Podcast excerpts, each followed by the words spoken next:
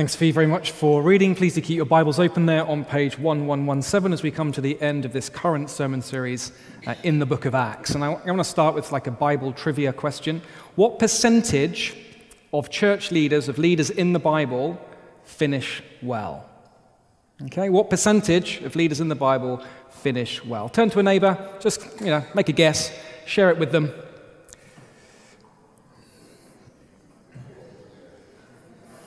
What percentage of the leaders in the Bible finish well? Okay? Come back together. The answer is a quarter. Uh, Dr. Robert Clinton, he's professor of leadership at Fuller Theological Seminary, spent most of his career studying leadership in the Bible. 500 leaders in the Bible, 100 of them with information on their lives, 49 of them with information on how they finished, only 13 finished well. 26 um, percent. Now, you might say that's a small sample size. Um, he also studied over 1,200 historical and contemporary leaders and found a similar result approximately 30% of all leaders. Um, that is all it was who finished um, well.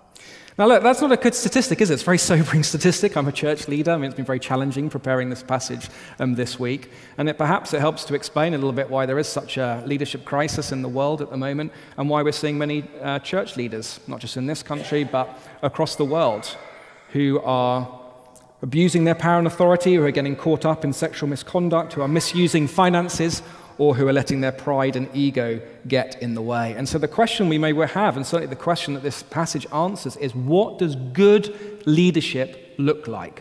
What does trustworthy leadership look like? Really important question for us this morning. Most of the book of Acts is written to explain how the gospel reached new people groups as the gospel goes out from Jerusalem to Samaria to the ends of the earth. But here in chapter 20, this particular passage of chapter 20, did you notice it is focused exclusively on a Christian audience, unique in Acts? As Paul defends his ministry from some of the smears that he's received in chapter 19 about his life and ministry, and also as he passes on the baton of ministry to the Ephesian elders in verses 28 to 38. And so Paul is saying, look, this is what good, trustworthy leadership looks like. Here is a benchmark to know when good leadership is actually slipping and going sour. This is how you can know if I am going sour. But perhaps most importantly, given we are all involved in ministry in some shape or form, here is the part each of us can play in making sure we have a growing, vibrant, healthy church family and community here at ISJ. So that's where we're going. Three things for us to see Paul's life and ministry in verses 17 to 21, Paul's reliance on the Spirit in verses 22 to 27, and then Paul's example of the shepherd in verses 28 to 38. First, then, Paul's life and ministry in verses 17 to 21. Notice how Paul begins the defense of his ministry in verse 17, if you just glance down there. From Miletus, Paul sent to Ephesus for the elders of the church. When they arrived, he said to them, You know how I lived the whole time I was with you, from the first day I came into the province of Asia. You want to know that you can trust me? Then look at my life. Now that Boris Johnson has gone as Prime Minister, many people are writing about his downfall and, and what caused it. It's been interesting reading some of the articles. No one single issue, people are suggesting, but many are saying the predominant one was a lack of integrity and the disconnect between what he said and what he did. And Paul is saying here look, look at my life. See if there's any disconnect between what I said and what I did. Paul is a man of integrity. Paul is a man who practiced what he preached. You know how I lived the whole time I was with you. Verse 19 I served the Lord with great humility and with tears, and in the midst of severe testing by the plots of my Jewish opponents. Paul did not serve himself, he served the Lord Jesus. He served with great humility because he knew what a sinner he was before a holy God. He's only a Christian by the grace of God. And he is no better than anyone else. Here is Paul following in the footsteps of his master, Jesus, who took the nature of a servant, who humbled himself to the point of death, who wept over Jerusalem as the Jewish leaders were plotting his death. Paul didn't just preach Christ, he lived Christ. Christ flowed out of him in this real, transformed, living relationship. You want to trust me? Look at my life. See how Christ like it is. If you are new to the church family, wondering whether you can trust me um, as a church leader, especially with some of the scandals that have befallen the wider church, one thing that you can do is check out my life. I.e., not just listen to what I'm saying now up front, right, from the pulpit, but actually look in my life around and see do these two things match up? Am I practicing what I'm preaching? What I'm saying here, is it lived out? When you notice how I am with my wife Jo or with my five kids, though I interact with you, the more you see of Christ, the more you can trust me. If you don't see it, don't trust me. Of course, I'm not going to be perfectly like Christ. No one is. But when I fall, when I you know, say the wrong thing, if I upset you, do you see there a heart of humility that's quick to say, Look, I'm sorry about that. Please forgive me? And you're seeing the gospel being modeled in that way. Christ likeness is the key marker of a trustworthy church leader, and is a key marker, by the way, of a trustworthy church member, too. Can I ask, are you growing in Christ likeness? Is it a daily aim for you to become more like Jesus? Are you serving the Lord? Are you growing in humility? Do you ever shed tears over your own sin or the sin of others? Here is a call for us to be people of integrity. Let's pray that before God. Would you make us people of integrity? When people look at our lives, they don't see a disconnect between what we say about Jesus and how we're living for him. Let's pray that as people look at our lives, they might say, Yes, I can see the difference Jesus makes in the way they're responding to that difficult work situation, in the way they didn't react to that person shouting, in the way they just seem to have an inner peace right now, given all the global uncertainty around us at the moment. Paul continues in verse 20 You know that I have not hesitated to preach anything that would be helpful to you but have taught you publicly from house to house. Paul longs for people to grow to maturity in Christ, whether he's teaching them publicly, whether he's teaching them intimately, personally, from house to house, whatever it takes, for people to grow to maturity in Jesus. He longs for it. One of the reasons we encourage all church members here at ISJ not just to commit to Sundays, but also to commit to Inspire groups on Wednesdays is precisely because we want to see this growth in maturity in Jesus Christ. Not just to receive the publicly preached word on Sunday, as vital as that is, but also to receive the more personal, intimate teaching in groups, together in community, where we can spur each other on and apply the word on Sunday deeply, more deeply, to our hearts and lives. If you are not part of an Inspire group, please could I recommend that you reconsider that and if you can't make Wednesdays, chat to me. Let's find another way that you can get that personal, intimate teaching, not just the public teaching, so that we all together can grow to maturity in Jesus Christ. And what is this ministry exactly? Verse 21 I have declared to both Jews and Greeks, i.e., everyone, this is a message for everyone, that they must turn to God in repentance and have faith in our Lord Jesus. If you want to know that you can trust me as a church leader, don't just look at my life, look at my teaching. Am I preaching repentance? Am I calling people to turn to God in repentance? And am I calling people to put their faith in Jesus Christ? And if I am not, you should speak to me about it. And if I'm not going to listen to you, speak to one of the church wardens. This church will stand or fall on whether we are teaching this central message about Jesus Christ. Repent and put your faith in him. And what a message this is that we have to believe in, that we have to share. Repentance, I know that can sound like quite a harsh religious word. Repentance is just basically saying that there's always a way back to God. No matter how far you are running from Him, and maybe you've done that for years, no matter how much you fall into sin, no matter how lost you find yourself to be, the moment you turn back, that's what repentance means. Like turn around, you confess it. The Lord is there waiting for you, arms wide open to welcome you back, to forgive your sin. Repentance and faith in the Lord Jesus Christ. We don't have to perform anymore. Religious performance, moral performance, it doesn't work. Jesus Christ has done it all. He's lived the perfect life we fail to live. He's died the sacrificial death we deserve for us, and He has risen and now promises to all who put their faith in Him forgiveness of sins, the gift of the Holy Spirit, restored relationship with God now and for eternity. The past dealt with, the future secure, the very meaning of life now. Jesus is such good news.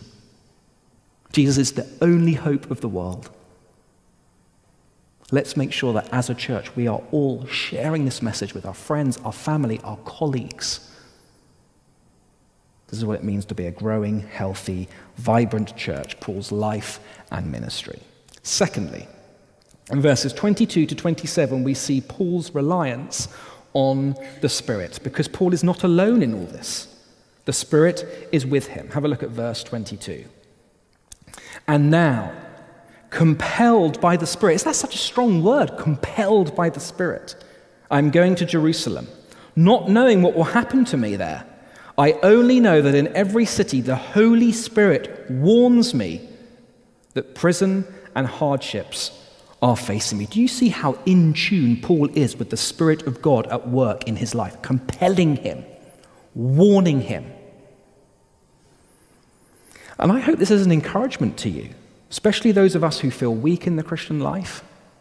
You know, we've just talked about serving the Lord, growing in humility, calling people to repentance and faith. That is not easy to do. That is hard. Many of us find that difficult. We are not alone. God the Spirit is with us. The all powerful God of the, it's one of the, He is one of the greatest privileges and blessings this side of the new creation as we follow Jesus Christ to have the Spirit with us, guiding us, directing us, assuring us of God's love, bearing the fruit of the Spirit in our lives. Are you compelled by Him? Are you in tune with Him? I that we would be a church that is as in tune with the Spirit as possible, attentive to His voice in Scripture, reliant on Him in prayer, following His lead. And did you notice what a spirit filled life and ministry looks like in verse 22? It looks like uncertainty because Paul doesn't know what's going to happen to him when he gets to Jerusalem. A load more people are going to get saved? Are more churches going to get planted? Am I going to get killed? Don't know. What he does know, the Spirit warns him, is he's going to be facing prisons and hardships. Welcome to the Spirit filled life.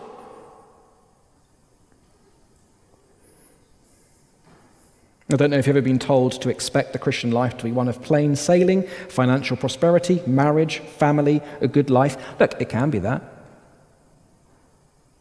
Seen that with the Hintons. It can also be one of poverty, singleness, no children, prison, and hardships, just like Paul, and just as spirit filled.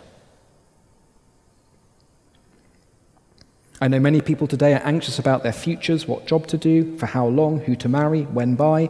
Perhaps you think that being a Christian, having the Spirit, means you should have certainty about these things, clarity. Paul doesn't. Doesn't know what's going to face him when he, when he gets to Jerusalem. And Paul's life is just as Spirit filled. And so, again, please take comfort from these verses. Please take encouragement if you are feeling under the cosh at the moment in your Christian walk, if you're feeling tired in the Christian walk, if you're facing hardship, if you're uncertain about your future, you are not alone. The Spirit is with you, And He knows exactly what He's doing in your life. He has you just where He wants you. And you can trust Him with it. Be in tune with Him. Rely on Him in prayer. When we talk to each other after the service, by all means, let's share our lives with each other. That's a wonderful thing to do. But why not also offer to pray for each other? And be in tune with the Spirit as you talk about these things together. Whenever someone asks you for advice, by all means offer it. The Lord wants us to share our wisdom with each other. But the best advice comes from the Spirit Himself. Why don't we pray for His guidance? Or just as we go about our daily activities, it is so easy, if you're anything like me, to crack on in your own strength, forget that we need the Lord, or particularly think that He doesn't really care about mundane tasks. He cares about it all.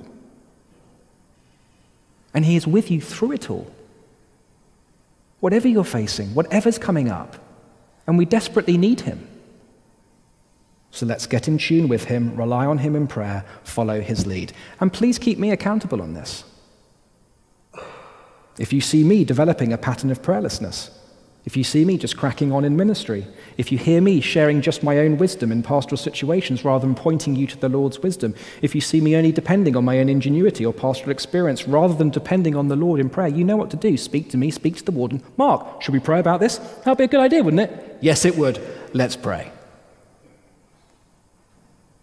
Paul's reliance on the Spirit a trustworthy leader, churches that are growing, vibrant, prosperous. This is how. Thirdly and finally, Paul's example of the shepherd in verses 28 to 38. Now, Paul here is addressing primarily church leaders, right? So the primary application has to be there. Nevertheless, did we all notice the imagery Paul uses here of church leadership being like a shepherd protecting sheep from wolves? This is a very powerful, evocative image.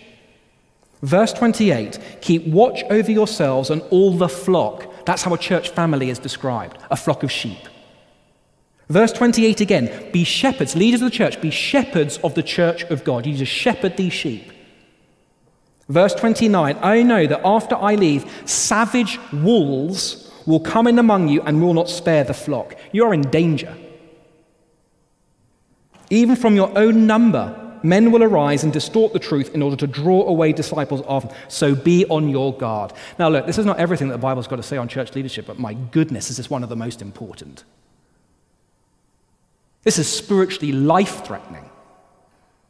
Do you know what a wolf can do to a sheep? I actually, um, I Googled it this morning, actually. I thought I'd better have a look. A YouTube video came up. I was actually thinking of playing it here on the things, I, I, but I wouldn't put you. It was brutal.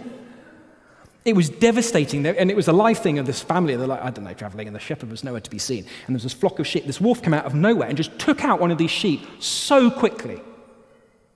Just like one bite into its neck. And he's like just flat, you know, flat on the ground, probably playing dead. But then the wolf just like draws it away, up the hill and away from the rest of the flock. And this happened in like the space like 20 seconds. It was brutal, it was devastating. That is the image that Paul uses for when distortions of biblical truth enter the church. We're not talking about outright lies, distortions of the truth about Jesus Christ. I mean, do we realize it's that serious and that dangerous? And what are some of the distortions that might be in the church already? The wolves that are already here. Lockdown has shown us that we can do church online. And we can actually reach more people this way. We don't need to meet in person anymore. Christianity is primarily about a relationship between Jesus and yourself. What you need corporately, you can get online. That is a wolf speaking. That is a distortion of the truth that will draw disciples away from Jesus Christ because we desperately need to be members of the body of Christ together in person. Do not be taken in by it. Yes, the Bible is authored by people inspired by the Holy Spirit, and so this is the Word of God, but that was for then. That was for a specific time in history. And we now live in 21st century London, and things have moved on, particularly around issues of human gender and, and sexuality. And so we need to be very attentive to what the Holy Spirit of God is saying to us today. That is a wolf speaking. That is a distortion of the truth that will draw disciples away from Jesus Christ. Because these words are living and active today, and the Holy Spirit of God speaks through these words that were written down back then. And it is everything we need to know about life and godliness and gender and sexuality. Do not be taken in by it. And it is one of my God given responsibilities to protect you from these distortions. And of course, it's not all down to me. We have a staff team, we have a leadership team, we've got Inspire Group leaders. It is my prayer that every member of ISJ can detect these distortions of the biblical truth for yourselves. So let's help each other with this. Let's be a church that protects one another from biblical distortions as seriously and as urgently as a shepherd protects sheep from wolves. Do we see how serious and dangerous this is? Now, I'm conscious that this is all a tall order, right? Be more Christ like, point one. Be more dependent on the Spirit, point two. Be more protective of biblical truth, point three. And by the way, you to do all this even if you face prisons and hardships. So if you came to church this morning feeling pretty weak and down in the Christian faith, you're probably feeling even like worse right now with all the stuff that we've got to do. If that's you, before we close, let me draw our attention to verse 35 and the words of Jesus himself that Paul quotes here, the last thing we're going to see. Verse 35 In everything I did, I showed you that by this kind of hard work, we must help the weak, remembering the words the Lord Jesus himself said, It is more blessed to give than to receive. Ministry in all its forms, in which we are all a part of, it is hard work. So, how do we keep giving to our friends, our family, our colleagues, despite all the knockbacks, despite the cost to our reputation? How do we keep giving to each other here at church? When we're feeling tired, worn out, not feeling it, can't be bothered, how do we keep helping the weak when we feel so weak? By remembering Jesus' words that it is more blessed to give than to receive. That there is actually more joy more satisfaction, more sense of purpose to be found in giving than receiving. Now you say, really? I mean, is that really true, Jesus? I mean, that is just so countercultural. I'm a child of the 80s. Gordon Gekko, greed is good. It's about all about you and what you get. This is the opposite. I need more. Please, will you prove this to me, Jesus? He did prove it to us. The Garden of Gethsemane, he sweated tears of blood at the prospect of the cross, what it would mean to humble himself to death for the sins of the whole world, to drink the cup of his Father's wrath for all the times that we are selfish and proud and we take and we take and we take with very little recognition or thanks to God. Jesus didn't have to die. He lived a perfect life. Jesus could have served himself, saved himself, left us to pay for our sins ourselves. He didn't. Why? Because he truly believed that it is more blessed to give than to receive. To the extent that he gave his own life, he gave everything for you and for me to pay this, the penalty of all our sin so we can be forgiven by God, receive forgiveness, receive the Spirit, have a relationship with God restored, and then show that same love and forgiveness out to others. Believe it. It is more blessed to give than to receive. This takes us to the very heart of God Himself. This takes us to the heart of how God's kingdom advances. Believe it. It is more blessed to give than to receive.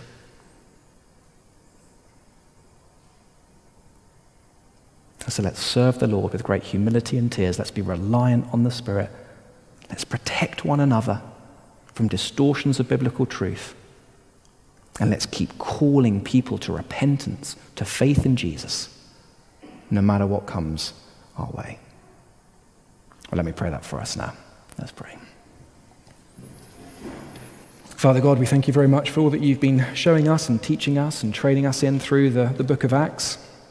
And today, as we see uniquely this message of Paul to a Christian audience and to the elders, we thank and praise you for Paul's life and ministry. We pray for, thank and praise you for his reliance on the Spirit and how we long um, to be these trustworthy members of the church, trustworthy leaders. Please, Father, would you help us to practice what we preach?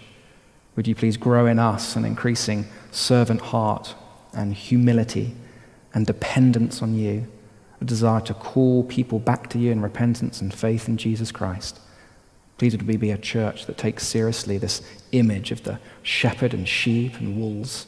Please protect us um, from this spiritual danger. Help us to better identify distortions to truth.